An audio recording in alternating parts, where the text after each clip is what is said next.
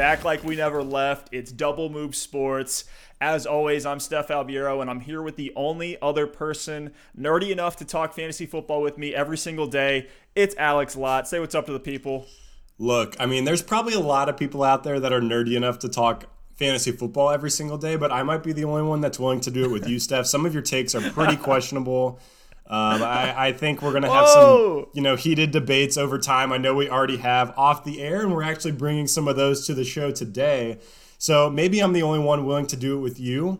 Um, but you know, after today's show, uh, maybe some people will be willing to jump in um, and help us debate these topics, help us um, get clarity on who's right and who's wrong between me and you. Even though we're probably not going to know till the end of the season. So super hyped for today's show, uh, bold predictions episode. I-, I can't wait to get into some of these takes. We're going to get into some of the names like Terry McLaurin, Mark Ingram, Calvin Ridley, and many, many more. But guys, if you want to go see where we disagree on a lot of these players and just take a look at our rankings. They are now updated and live on our website, doublemovesports.com. You can see our full rankings for every single position now, contrary to those rankings today, we're getting into some bold predictions. So, usually in our projections, we like to look at the most likely or probabilistic scenario. In our bold predictions here, now we're just throwing out hot takes, things that we think could happen, things that are in the range of outcomes for different players, maybe talking about a ceiling or a floor for them. And Alex, anything else to add here before we jump into it? No, I think you nailed it. I just want to reiterate we are not projecting these things to happen. But this is kind of us calling our shot, saying, I don't like this player or I do like this player, and I see an incredibly high ceiling or an incredibly low floor. And we want to put it out there so that you guys have an idea of like what is in the realm of possibility for these guys. So I'm super hyped to get into it.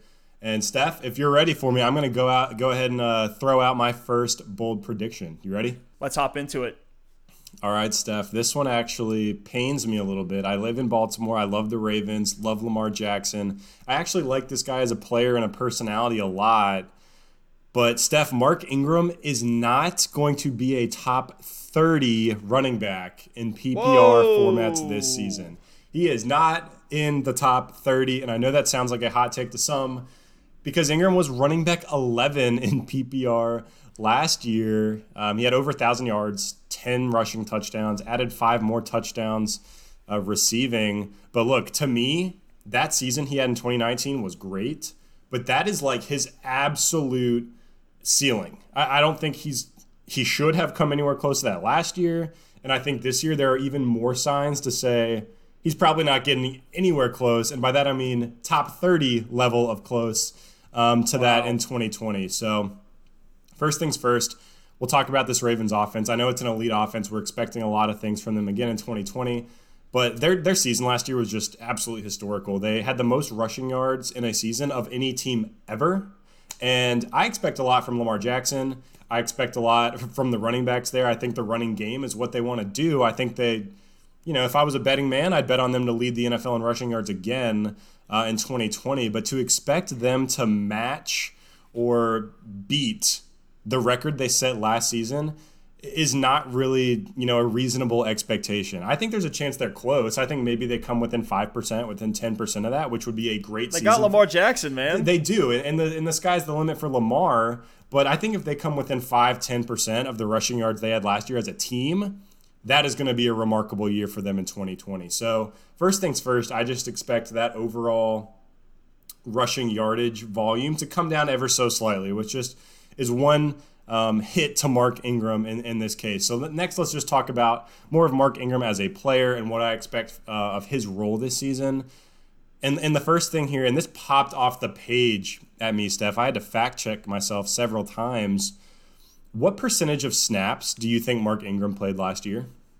Well, I know he's their main pass pro running back that they have out there in passing downs, and he got the the line share, the carry. So I'll say something like 65, 70% just a little bit high there. Steph, I'll give it away. Mark Ingram played 48% of snaps in 2019. Whoa. 48%, not even half. Dang. He played a, a lower snap percentage than Carlos Hyde, Royce Freeman, and the intern, Patrick Laird, which is insane. Like, I know the narrative that's saying, oh, he's going to get more snaps than that is like they blew teams out and Gus Edwards was out there, you know, running out the clock. But if they're blowing teams out, that is a game script dream for a running back like Mark Ingram. He should have been on the field all the time, getting all sorts of volume, you know, r- milking this clock out, protecting those leads. And the fact that he only played 48% of snaps in 2019 is very concerning for me because when I looked at 2020, the Ravens are are definitely going to trail more in 2020. This is another incredible stat about the Ravens season.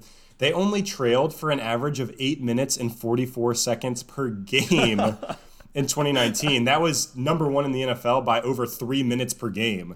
So they played with a lead pretty much the entire game. No reason for Mark Ingram not to be on the field early and often. I think there will be times this season where they're in more passing situations, maybe they're coming from behind I think that's going to lead to more snaps for Justice Hill and less snaps for Mark Ingram because Justice Hill is um, that lead receiving back in Baltimore. And look, I don't want to knock Ingram for his age. I know that's like the popular thing to say. He's going to turn 31 this season. He is on the wrong side of 30 at the running back position, but we see it, you know, with guys like Adrian Peterson, Frank, or some guys are um, superheroes and can play into their 30s at the running back position. And Ingram was great last year, so I'm not going to necessarily use that against him, but it's definitely not a case for him. Um, and then when I look at the, the backfield, it's like they brought back Gus Edwards, Justice Hill is still there, and they brought in yep. J.K. Dobbins in the second round of the draft. They they spent a second round pick on one of the top running backs in the class, and it's not for him to sit on the bench. I know Ingram's contract um, the, the, Ravens have an out after the season, so maybe they're thinking forward. But they didn't draft uh, uh, J.K. Dobbins with that draft capital to let him ride the bench for his entire rookie season. Steph, what do you think about J.K. Dobbins? I know the popular narrative is like, oh, you know, Mark Ingram's going to get, I don't know, like 70% of the work and, and J.K. Dobbins will get 30%. How do you see that shaking out? Yeah, I think Dobbins will slowly get worked in. Uh, I, I took some volume away from Gus Edwards, a little bit from Ingram, and then pretty much took everything away on the ground from Justice Hill. So I think Dobbins will slowly work his way in. I think he's a, a, a, back half of the season. If we're just talking 2020 redraft, love him in a dynasty, especially for next year. Even though I think it's actually a very high possibility that you know should the Ravens go on a playoff run, Ingram's back and he's he's right in that same role that he's been in. Uh, but I, I do really like Dobbins a lot. He's he's a dynasty you know gold mine point being, like even if he does get slowly worked in throughout the season, it's it's not great for Mark Ingram that they have Gus Edwards, who they brought back as a free agent, draft J.K. Dobbins. I still have he was efficient Hill. too. Yeah, it's it's just a really crowded backfield there, and I think Ingram will make the most of his touches. I think he scores six, seven touchdowns. I think he gets 800, 900 yards. Uh, but but that just concerns me in that backfield. I definitely have him with less touches in 2020. And one last thing I want to talk about with Ingram, something that inflated his finish in 2019 that people aren't really talking about, is the receiving efficiency. So Mark Ingram scored five receiving yeah. touchdowns on only 26 receptions in 2019. That's one of every five receptions going for a touchdown. I looked at the first eight years of Mark Ingram's career in New Orleans and in the first eight years, he had five total receiving touchdowns, which matches what he had last season. The first eight years, those those five touchdowns were on 226 receptions. So instead of one of every five going for a touchdown, one of every 45 catches went for a touchdown. And if he stayed with that kind of like career efficiency with his um, touchdown percentage last season, on 26 catches, he would have had zero or one receiving touchdown. So you know, the the receiving efficiency is something Ingram historically has not been great at. I mean, he's been an adequate pass catcher, but the touchdown rate was just through the roof. And I know the popular counter argument here is like, oh, but it's the Ravens and it's Lamar Jackson, and that's why you know Lamar loves dumping to the running back and their scoring yeah. opportunities and all that stuff. But look. Mark Ingram played on the Saints for the first eight years of his career. He played with Drew Brees, Hall of Fame quarterback, who we all know loves throwing the ball to the running back position. So I'm not buying that counter argument that, that like the Ravens um, running back receiving work is suddenly more valuable than the Saints. And he's going to split those targets with, with Justice Hill and with J.K. Dobbins this year, just like in New Orleans. He split with Alvin Kamara back in the day, was splitting it with guys like Pierre Thomas, Darren Sproles. Like, that's not going to change. So the, the offense move for Ingram is like a lateral move. And just looking at what he's done efficiency wise through the air and volume wise through the air in his career, doesn't add up to another season like that in 2020. And I actually expect that 26 reception number to come down a little bit. He's definitely not scoring five touchdowns. Maybe he gets one. I think I have him statted out for one. Um, but that's just another chink in the armor. Like that could be four or five less touchdowns. That doesn't even count what he's doing on the ground. Okay. All right. Look, look, I I get that it's a bold predictions episode, but you have Ingram in your rankings at the RB33. I've been mine at the RB20. And I think most people are on my side. We put out a poll on Twitter. We were having a heated debate earlier this week about where Mark Ingram finishes. It got 231 votes. I'll have that poll up on the screen. And 60% of the votes said Ingram is in the top 24 next year. So, in terms of a consensus, most people have him, you know, at least as an RB2. And look, I, I I'm going to make my case for Ingram here. He's he's the one from a contract standpoint, veteran leadership standpoint, a production standpoint. He's been highly efficient pretty much his entire career. His his 9-year career, he's had 4.6 yards per attempt and he's consistently producing the NFL while getting less than 14 carries a game. He's never been like a full, you know, 16, 17, 18 carry a game workhorse. He was at 5 yards a carry last year on just uh, on 202 rushing attempts. You mentioned the 5 touchdowns through the air yeah, I could see that coming down. But when I'm watching the Ravens on film, one thing I'm seeing is that the Ravens want Ingram out there to pass block, and when defenses don't blitz, that's a perfect time for Ingram to get into check down mode. And they're expecting Lamar to run. So you think of a, you know, a pass rusher gets behind the line. Now they have to make a decision in split seconds. Do I go after Lamar, who's going to take off with the ball, who's an electric runner, or am I going to go after Ingram, who most of the time is going to end up being wide open in the flats with an almost free trip to the end zone. So I don't necessarily like see a complete drop off of that receiving efficiency. I don't think they let J.K. Dobbins get into the game for pass protection. So look, give me the RB1 and the best rushing offense in the league. We see you know teams with mobile quarterbacks usually have good running backs as well. So Look, Ingram's not a sexy name, and I don't think he's an RB1 next year. I have in my rankings, like I said, at RB20, but Ingram is just cut from the same cloth as guys like Jarvis Landry. You mentioned Frank Gore, who are just these, these yearly fantasy producers that aren't sexy picks, but they're historically great over their entire careers, which are typically longer careers. So hmm. I haven't seen a real reason to expect Ingram's performance to, to take a massive decline. There's more evidence to me that the opposite's true. And we should certainly expect Ingram to outperform his current ADP, which is the RB27 per FantasyPros expert consensus rankings for 2020. Yes, he hurt his calf at the end of last year, but he's had plenty of time to have that healed and rehabbed. He's been an RB1 four out of the last five seasons. So I just, it's really hard for me to, to look at all of those numbers and, and all the production he's had up to this point in his career and just say he's going to fall off completely. But uh, I, I was pretty floored by that snap share uh, number. We'll see. We'll see how this pans out. I don't think we're either of us are going to come to an agreement. This is one that's been a heated debate that I'm sure we're going to continue to have uh, all the way up until draft day. Yeah, Steph, I've made my case, and I think this is going to be one of those situations where we agree to disagree. And look, you can have all the Ingram you want, and that's just going to give me value on my guys you know, in that fifth, sixth round. So you can have them. I, you can have them. It's absolutely fine. But um, it'll be fun to watch the Ravens this year for sure. All right, so now to get into my first bold prediction, which is Calvin Ridley finishes as a top seven wide receiver Whoa. in 2020. Calvin Ridley's 25 years old, finishes the wide receiver two last year, only playing in 13 games. And listen to this last year, Calvin Ridley had the second highest DVOA of all wide receivers. So that is a stat from Football Outsiders, which essentially stands for the defense adjusted value over average. So now that's a lot to, to take in there. But essentially, what this metric does is measures a player's efficiency while weighting in the defense and all the other players that have been in that exact situ- same situation. And Ridley was second amongst wide receivers in the NFL. Even taking a step further, looking at reception perception.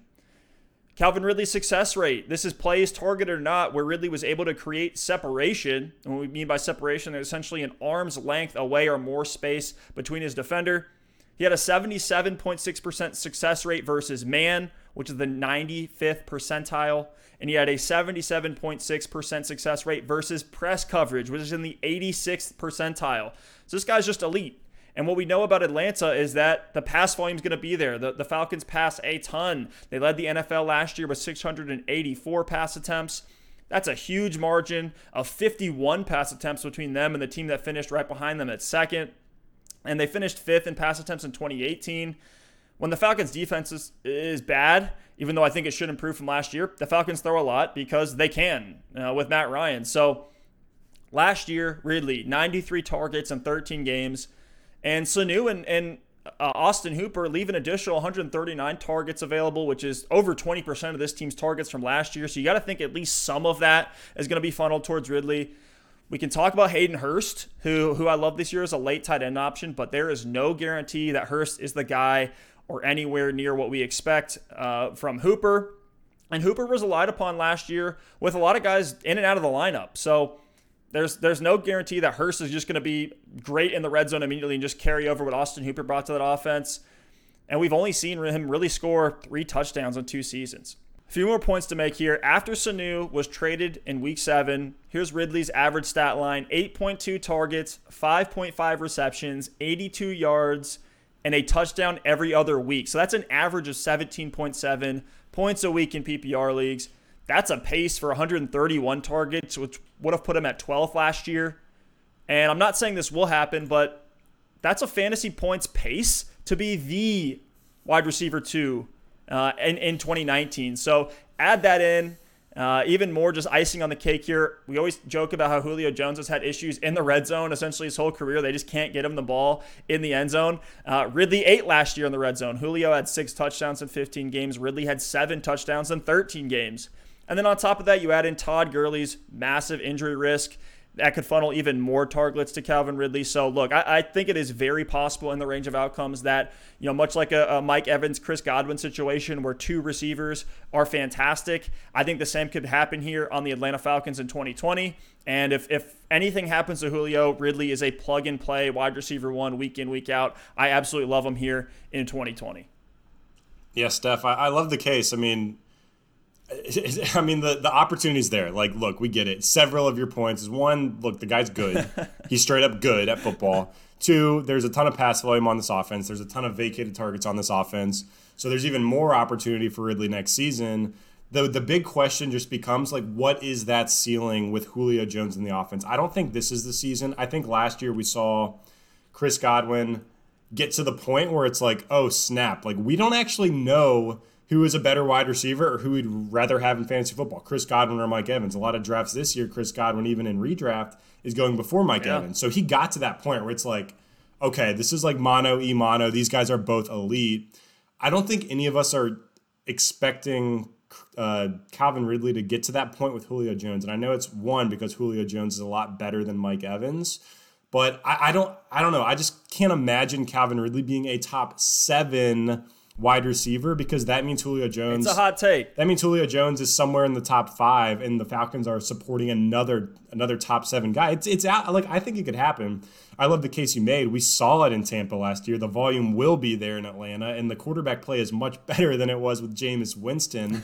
so there's a case to be made. And if touchdowns do go Ridley's way, we saw him have um, a very high touchdown percentage. I'll, I'll actually grab that number here um, in a second. We saw him really break out in the touchdown category in his rookie season, so we know he can get it done. He's not going to have that Julio Jones syndrome of not being able to get in the end zone. I definitely am not projecting Calvin Ridley near there. I think you know his upside for me is somewhere at that low end wide receiver one, maybe high end wide receiver two range. But but look, he's a talented guy with opportunity. That's the two things we look for. It's a good quarterback, and he's still incredibly young, learning from one of the best in Julio Jones. So I'm willing to I'm willing to buy in stuff. I'm willing to say like, hey, I give that let's say uh 10% chance of happening this year. Not bad. All right. All right. All right. Well, it is a bold predictions episode and and just to go back to our projections real quickly here. Uh, I have Ridley in my projections as the wide receiver 20. You have him as the wide receiver 23 in PPR league. So that's our consensus wide receiver 21 there. Uh, I'm feeling pretty good about that, and I, I feel like he's definitely going to outperform that uh, ranking that we have him there at 21. So I may have to move him up a little bit. Yeah, really quickly, I just want to add on to the end of this take. Ridley in his rookie season had 10 touchdowns on 64 receptions. Last year, in just 13 games, he had seven touchdowns on 63 receptions. So Ridley has been able to get in the end zone with Matt Ryan. So I definitely don't yep. expect him to have these Julio Jones like struggles um, with touchdowns. And if if the volume is similar and the touchdowns are there, I think it could happen for Ridley next season. So I'll go ahead and jump into my next bold prediction. I love this one. I've been all over this guy. I feel like all offseason, so excited about him. And I never expected this because this is a player I did not believe in coming into his rookie year last year. Even when he got the starting job, I'm like, oh, this dude's trash. And just after looking at his film, looking at some of the games he had and seeing that upside, I've slowly but surely become more and more of a Daniel Jones believer. Never thought I'd be saying that. Yes. But my hot take here is that Daniel Jones, our boy Danny Dimes, finishes as a top five fantasy quarterback Whoa. in 2020. Top five. And yes, this is the same league that? that? has Lamar Jackson, Patrick Mahomes, Prescott, Kyler Murray, uh, and Deshaun Watson. So he's beating out one of those guys based based on that math. Um, and everybody else. Look, Daniel Jones, his upside is through the roof. In 12 games last year, as a rookie, he had 3,000 passing yards and 24 touchdowns. That pace is for 4,000 passing yards and 32 touchdowns. From a pocket passer perspective, those are the kind of numbers that makes you a QB1. But something people don't realize about Daniel Jones, he actually also provides a really good rushing baseline. He had 279 rushing yards and two rushing touchdowns on the ground in those 12 games in his rookie year. That's more rushing yards per game than Russell Wilson or Dak Prescott last season. Wow. So Daniel Jones is getting it done with his legs. He provides a lot of opportunity on the ground. I think he does get a couple rushing touchdowns to boost that floor. And yes, he has a fumbling problem. He led the NFL in fumbles. I think he does clean that up in year two. There's been a lot of beat reporters this offseason talking about protecting the football being Daniel Jones' number one priority in the offseason.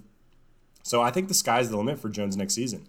We saw his huge upside as a rookie. Listen to these four stat lines. I know it's only a third of his games, but he finished as a QB1 or QB2 on the week and 33% of his starts as a rookie, which is wow. not too bad.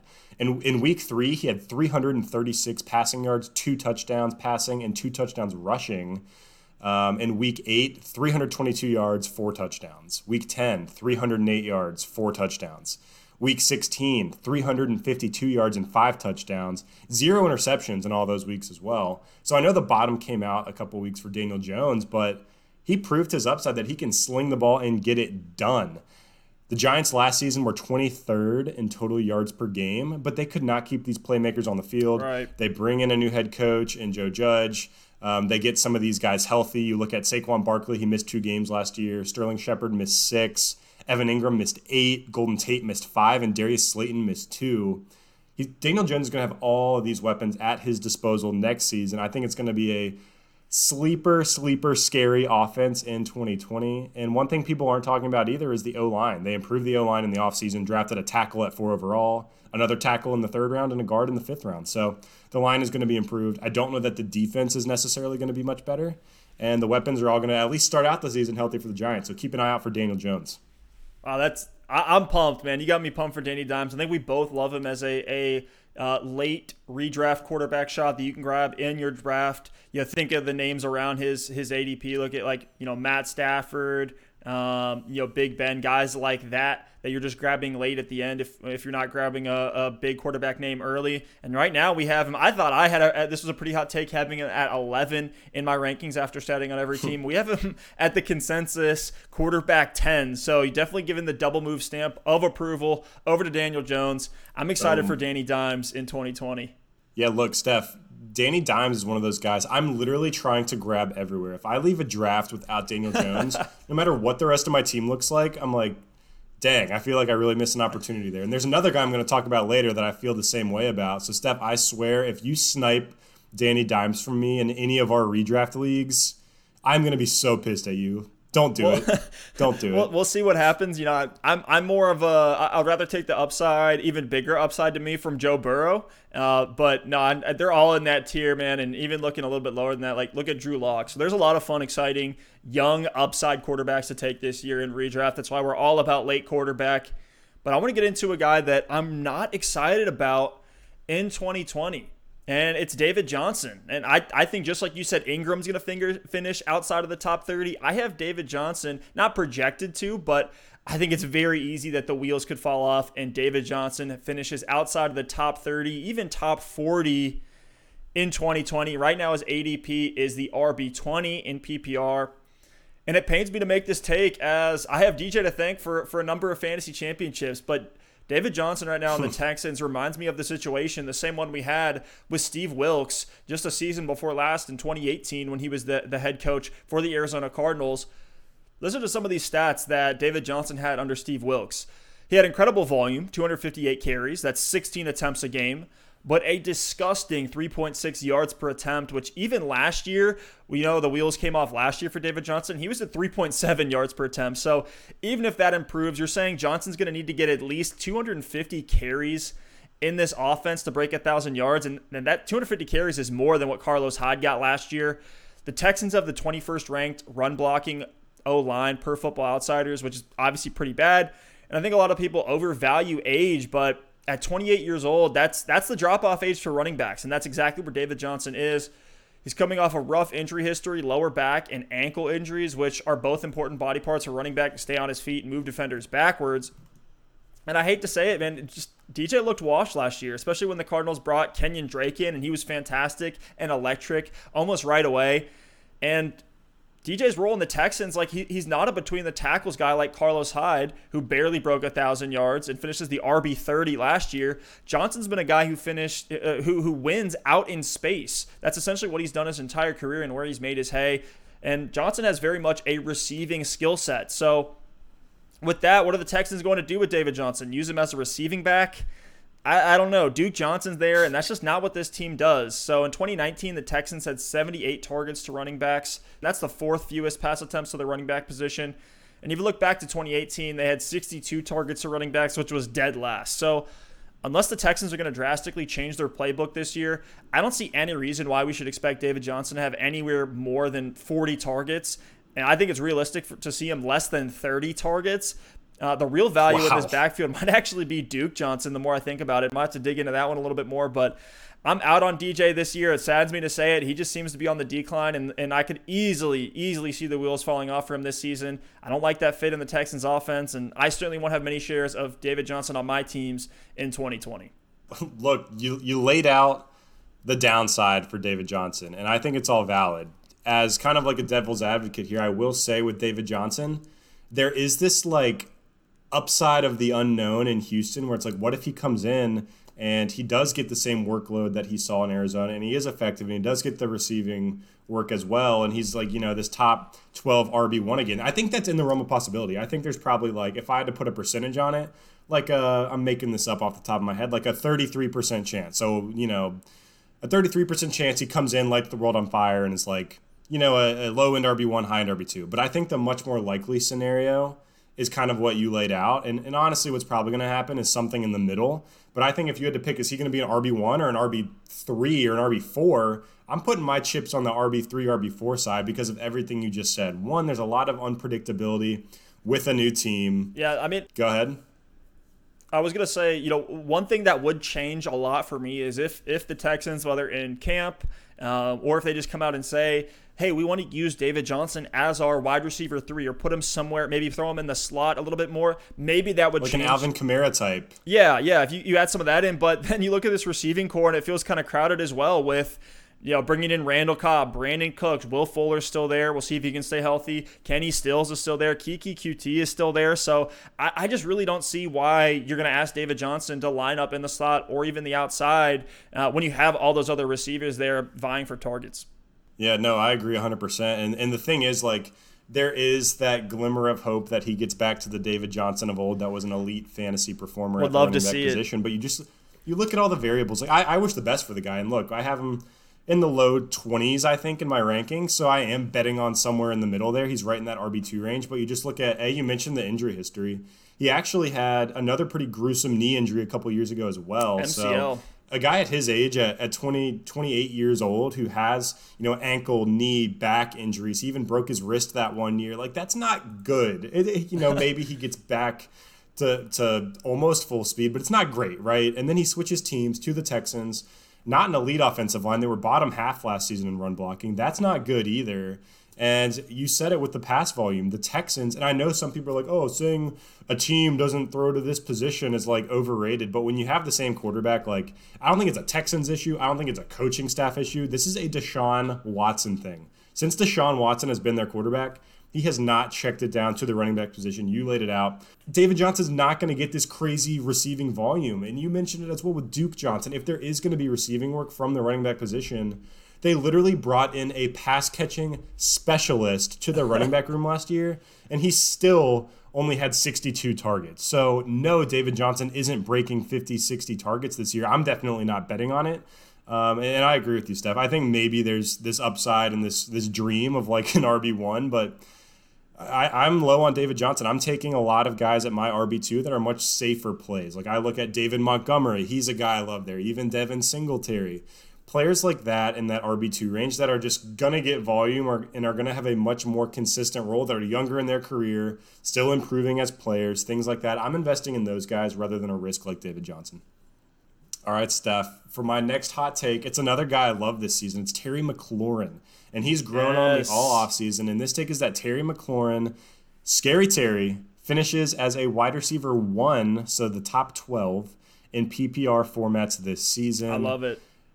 Let's back it up. Last year, Terry McLaurin was the wide receiver 29 in full PPR. He only played 14 games, but he was on a terrible Washington Redskins team. This team was volatile. They fired their head coach halfway through the season. Bill Callahan comes in and you know acts like he's trying to get Adrian Peterson like 3,000 yards on his Madden franchise. It was as if he just wanted to run the ball every single play, regardless of how much they trailed. Um, here's a really awesome stat from this Redskins team last year that really lays the blueprint for what they were trying to do. They were dead last in pass yards per game, 175 yards a game. Yikes. They were Ooh. dead last in scoring offense, only 16 points a game, 26th in pace of play, and 30% of their drives led to three and outs. And like they were that bad in the passing game last season and they should have had all these pass heavy game scripts while they were trailing, they were struggling, but yet they still decided to run the ball that much. They spent more time trailing last season than every team in the NFL other than the Jacksonville Jaguars. So oh. I don't expect that to change this year. This team did not get a lot better in the offseason. They're going to be trailing a lot again in 2020. They bring in new head coach Ron Rivera. He's not a moron. If they're behind in games, he's going to try to pass the ball with his young quarterback, with his young receiving corps, and catch up and develop these guys. So Ron Rivera comes in. He's going to establish a better culture on that team. And I look at this receiver room. There is nobody else. I think the one thing that concerns me the most is like Dwayne Haskins is throwing him the ball. The O line's not necessarily great, but there should be plenty of volume. Um, on this offense. Terry McLaurin had a 19.4% target share last season. I expect that to go up. Dwayne Haskins was his college quarterback at Ohio State. McLaurin's the number one option. I know there's a lot of hype around guys like Antonio Gibson, Antonio Gandy Golden, even Kelvin Kelvin Harmon, Steven Sims are there, but like come on, what names did I really just mention? Maybe some of those guys have upside, but there is no other superstar receiver. Terry McLaurin is there to be a superstar receiver, and I think they're going to try to pass the ball at their young quarterback. So last year he he showed flashes. He was um, 12th in the NFL in yards per reception, had 93 targets, 58 catches, 919 yards, and seven touchdowns. So I think Terry McLaurin's an incredibly talented wide receiver, and I am super, super hyped to see what he can do with a full offseason with Dwayne Haskins, a new head coach, and a more competent offense in 2020. I love it. I, am so in on McLaurin. He's a guy that, you know, we talk about wide receiver position being so deep this year. McLaurin is a guy that if you, you're loaded up on some of the other positions, why not plug him in as your wide receiver too? I think he has plenty and plenty of upside. And, and Dwayne Haskins did have his moments last year. I know the narratives are, are you know, going against him pretty hard right now, but uh, he, he, did have some impressive plays. So who knows, right? We're not going to deal in absolutes and just say Haskins is trash. He's never going to make it. I mean, he was drafted to a team as a be, starter, but, but we'll, we'll, we'll see. But uh, yeah, I, I, think McLaurin could finish very, very high this year. Right now, just in our projections, which, uh, you know, again, are, are not hot takey at all whatsoever. You have him at the wide receiver 16. I have him at the wide receiver 22. Give him, him a census rank of the wide receiver 20. Again, this is in PPR, but I'm pretty excited for Terry this year and can certainly see him finishing as a wide receiver one. One more thing about Terry last season. I mentioned he was the wide receiver 29 in full PPR. I really think that's his floor. He was a rookie. He only played 14 games last year, and he actually had at least 50 yards in 10 of his 14 games played and that was with that trash Redskins situation last season. So I think the floor is there for McLaurin. He's going to get the volume. He's elite, and, and, there's nowhere to go but up. There's nowhere to go but up for this for this season for Terry. All right, so my next hot take here, my bold prediction for 2020.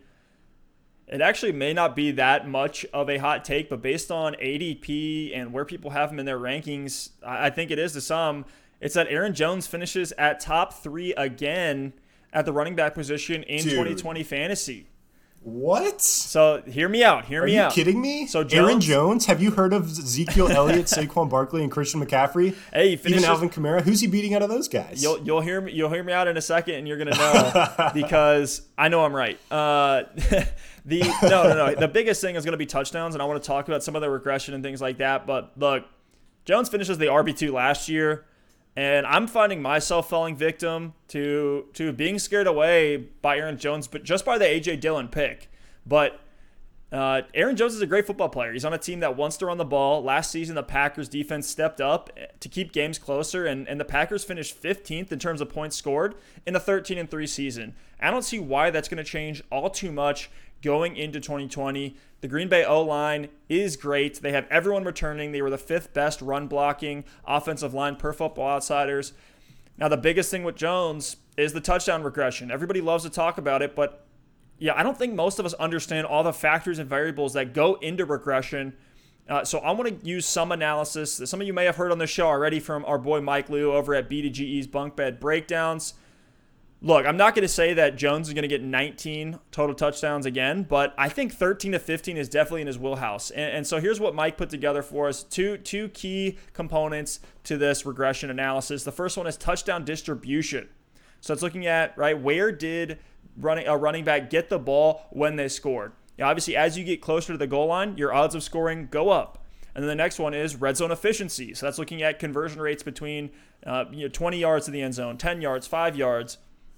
And when we look at Jones' touchdown distribution, that first one there, he got 63% of his touchdowns inside the 10 and 57% of his 19 total touchdowns inside the 5. So what does that what does that actually mean? It means that Aaron Jones' touchdowns are, are relatively sticky. You aren't relying on Jones to take a handoff from the 50 yard line all the way to the house, though he, he can do that too. Now, and Jones got 12 rushing touchdowns from within the 10 last year. That's tied for most in the league between Christian McCaffrey and Todd Gurley. So we can expect Jones to continue to score double digit touchdowns next year just because he has safe scoring volume. Now, the question is there does A.J. Dillon take goal line carries away from Aaron Jones? Yep, certainly that is in the range of outcomes that he could do that, but there's no guarantee that that happens either. And why would LaFleur take Jones off the field in early downs in the red zone? Maybe I'm missing something, but even if Dillon Got to gets free Aaron Jones. We've been saying it for years. We really have, and- finally did it. I, I know, and it was fantastic. Maybe I'm missing something, but if Dillon gets two or three touchdowns, that still doesn't scare me away from drafting Aaron Jones all too much, especially with Dillon being a rookie in a shortened offseason. And the next thing I want to talk about in terms of that regression is the red zone efficiency.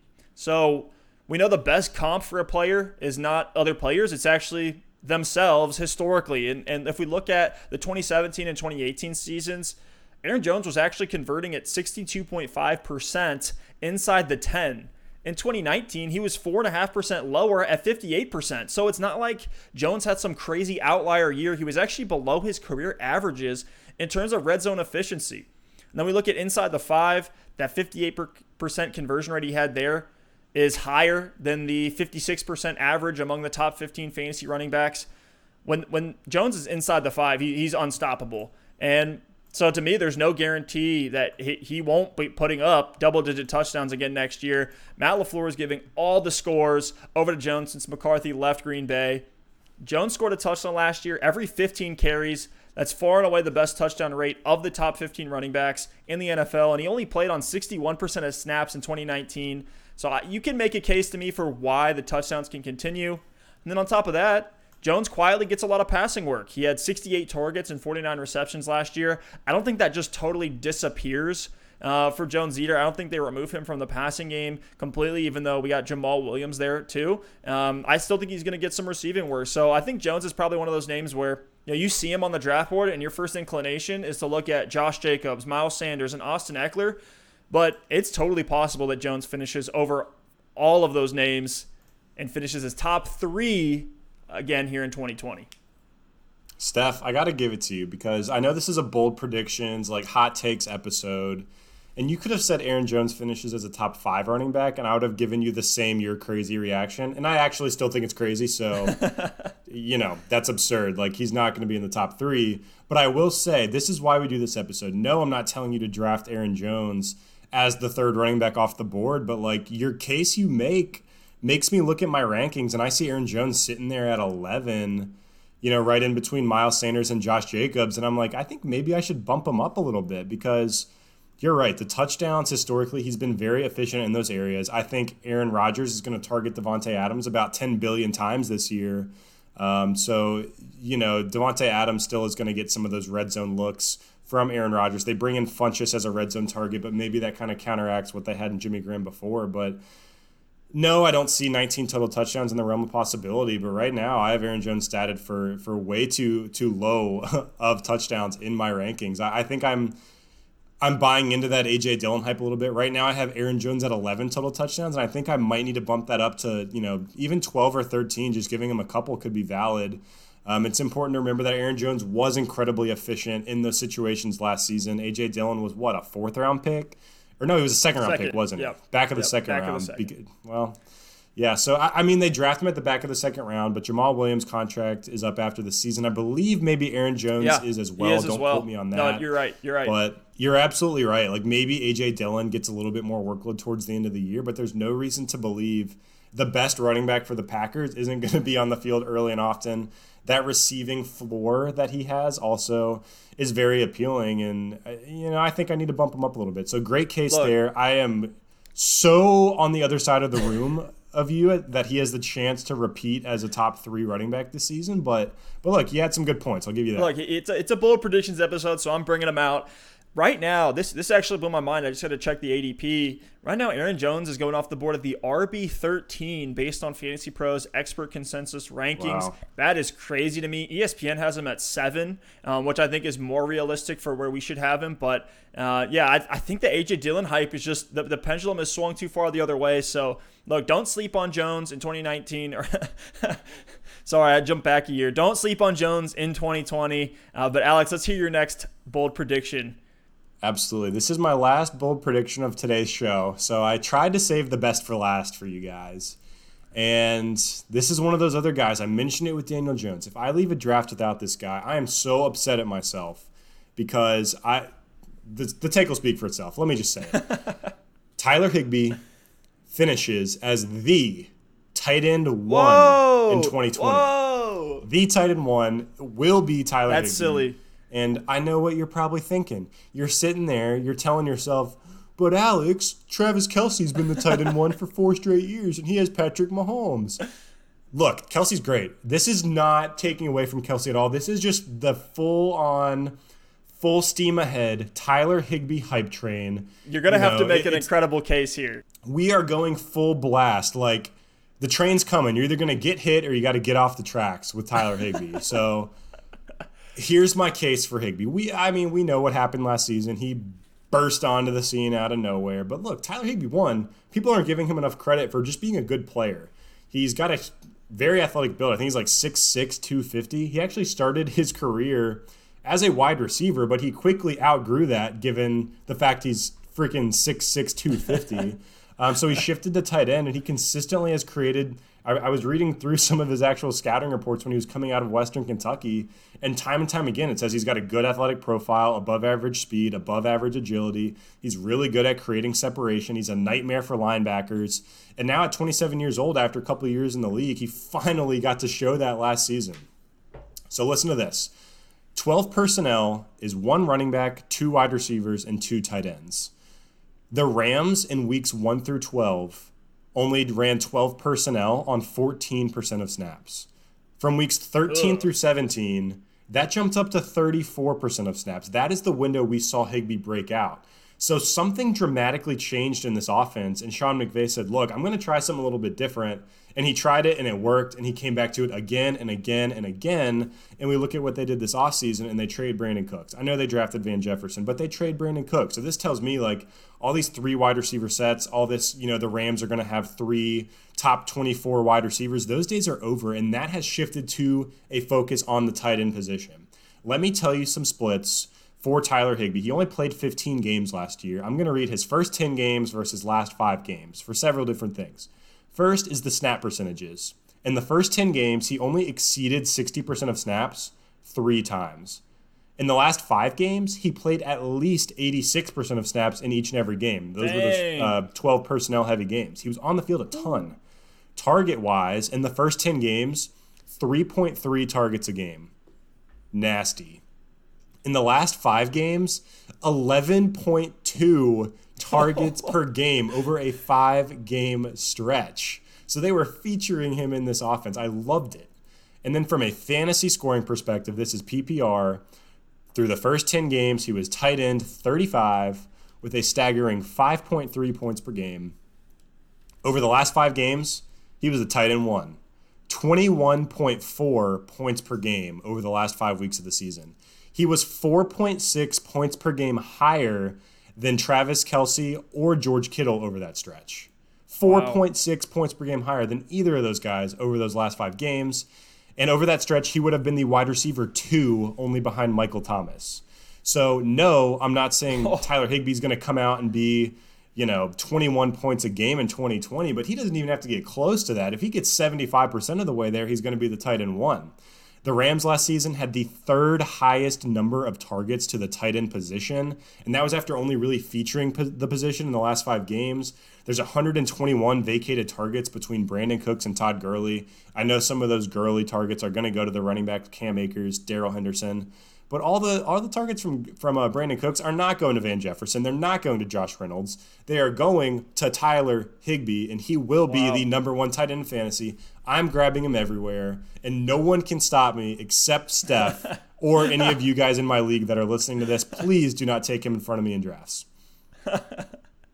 Well, I, don't think I will. You have him right now in your projections at uh, the tight end five. I have him at the tight end seven, so it looks like you'll be grabbing him a little bit ahead of me. But man, you blew my mind with that target number. I mean, 11 targets a game is like Michael Thomas level uh, when we're looking at it that way. So uh, you actually changed my perception there on Higbee a little bit. We'll see if that 12 personnel really is the way that the Rams are going right. to go. This Who knows season. how McVay is going to come out? Like, if it here's the thing: the the risk reward on Higbee is so good because look, if McVay comes out and they kind of shift back to the old model of their offense, I think Higbee does have standalone value at the tight end position you can put him in there. Sure. He might not be one of those elite guys, but he's going to be startable. But if they come out with that same blueprint of 12 personnel, you have literally potentially just won your league because you now have a guy in the Travis Kelce, George Kittle caliber that you got super late in drafts.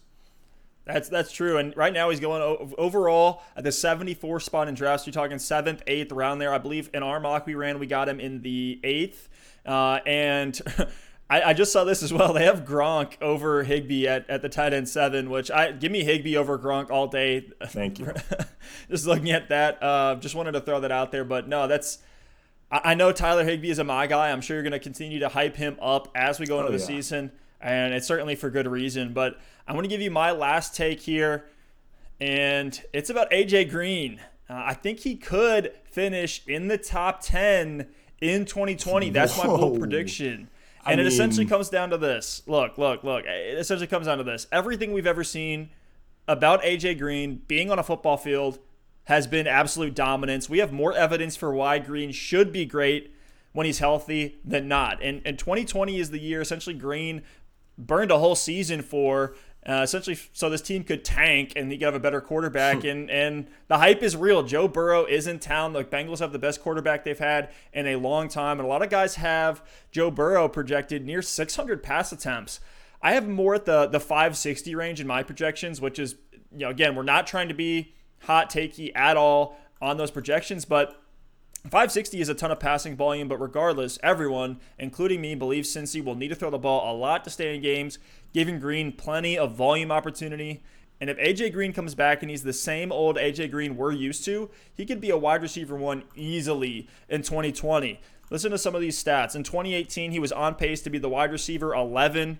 So here's his average stat line with Andy Dalton five receptions, 77 yards, and he scored six touchdowns in nine weeks. Wow, in 2017, like Green finishes the wide receiver 10. In 2016, before he went down with injury, he was on pace to be the wide receiver four. In 2015, he was a wide receiver eight. If Burrow really is that good, and Joe Mixon plays the way a lot of people are expecting him to this year, Tyler Boyd, who everybody loves, we love him as a as a late, you know, mid round uh, wide receiver option. We took him in our mock draft we did lately. If he remains efficient and slides back into that wide receiver two role or even a 1B role, and John Ross can stay healthy to spread the field, sheesh, this Bengals offense could be nice. And they did have the 20th O line, uh, pass blocking grade in 2019 per Football Outsiders. But now the Bengals have tw- their 2019 first round pick, Jonah Williams, who is back healthy, ready to go after rehabbing a shoulder injury last year. And we already mentioned on the show how great Joe Burrow is under pressure. His passer rating actually went up when the pocket was collapsing in college, which is just, just unprecedented.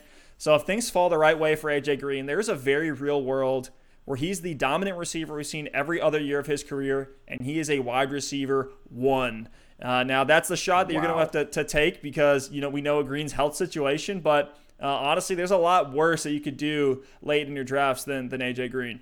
Yeah, I mean, think about last year. People took him in the fourth, fifth round, and he didn't play a single snap. Steph, while I'm giving you my rebuttal, you might not have it pulled up. Maybe you do. Can you have AJ Green's ADP and some of the names around him? Um, yeah. Can you get those pulled up? I'm just interested to see the kind of names going in his range to see if I'd be willing to take a shot on Green. But I love what you said. Like, there's no reason to believe that if AJ Green, the big if is if he can stay healthy. If he stays healthy, like he's going to be, he's going to return on value. Right now, I have him as my wide receiver 20, which I'm actually surprised I had him that high. But wow. at this point in his career, with an upgraded quarterback like you said, in Joe Burrow, there's no reason to believe he can't get it done. All we've ever seen from him, I remember several years ago, was like AJ Green or Julio Jones, and those two guys were always kind of like in the same tier at the wide receiver position. Julio obviously kind of took that next step forward, but AJ Green was not far behind. He has had trouble staying on the field in the last two seasons, but for me, if he stays healthy, I 110% agree with you that he can and will be a wide receiver one if he plays 16 full games in 2020. Yeah, even if he plays 15 or 14 games, I, I think he could still get There's there. a shot. Right, right now, at his ADP, he's going at the, let me make sure this is PPR. So, yes, it is.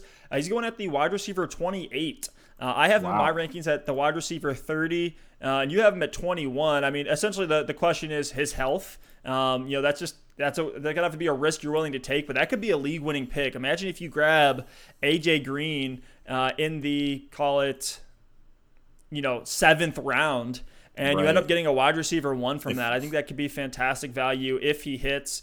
Uh, and some of the names around there just wanted to, to bring those up. So Tyler Boyd is actually just uh, uh, three spots below him at wide receiver 31. So Tyler Boyd or AJ Green, that's that's a question that we can answer. What do you think, Alex? I'll take the shot on AJ Green. I think Tyler Boyd does have standalone value and really good value this season, but look, if you're looking at a like if we're drafting this guy to be our flex, why not take AJ Green? If something happens and AJ Green gets hurt, you can stream guys in your flex. Steph and I, uh, I'll plug it again. Listen to our deep shots of the week during the season. We started guys like Steven Sims, Russell Gage, Darius Slayton last year. Guys getting 20, 30 points a week based on matchup, based on maybe an injury in front of them in the depth chart. So, flex for me is a position I feel like I can piece together. Give me AJ Green in the flex. If he stays healthy, he does have that potential to return on that value. And if he doesn't, I'll figure something out. So, real quickly, some other names here right around AJ Green's ADP right now. Uh, Deebo Samuel right behind him at wide receiver 29. Jarvis Landry at wide receiver 30. Um, even some above him. Look at Terry McLaurin at wide receiver 27. I think we'll both take McLaurin over AJ Green every single day of the week. But now look at some other names here: DeVante Parker, T.Y. Hilton, Stefon Diggs. I think you can certainly do worse for for your wide receiver three or four. You have flex name that you're looking at as an option week in week out, and and if he hits. I mean, he's got if, if he hits, he'll be on championship rosters, no question, because he'll be you know on the, on the fringe wide receiver one. and range. so will Joe Burrow, and so will Joe Burrow. and so will Joey Burrows. But Alex, I think that checked all the boxes here for our bold predictions. I'm sure there's going to be a lot more back and forth on a lot of these names as we reach the season. And again, guys, we're just looking at, you know, not things that we're saying we are predicting to happen, but ones that certainly could in 2020. Alex, I think this was a hell of an episode. I had an absolute blast recording this one. Anything else before we sign off? Man, this was so fun. I can't wait to see what happens with some of these takes. I'm, I'm sure there's going to be one or two of them that we just like wish were never released to the public on the internet because they're so bad. But hopefully, there's a few of these. I mean, they're hot, but hopefully, we can help win people leagues with these picks. Hopefully, Steph, you or I can can make some um, draft decisions based on on these you know hot takes we have for these guys, and they can pay off for us and a lot of our listeners. One last thing I'll say, like I I don't know if it's the hot takes or what, but my room has turned into a sauna. I think these takes are getting a little too hot. I'm glad we're signing off. I'm sweating up a storm right now. I'm gonna have to go jump in a pool or something because we just absolutely you know, I need a fire extinguisher. This has been a lot of fun. I, am just so hyped up for the season. We're closing in. Absolutely cannot wait. Hey, it's it's almost July. That's that's about the time where some of the drafts kick off, and then it's August, which is pretty much season. We got preseason, we got drafts happening, so we're almost there, guys. Thank you all so much for listening and watching. Again, if you like the show on YouTube, give us a sub. It means the world to us. But thank you all so much for listening and watching. We'll see you next time. Peace.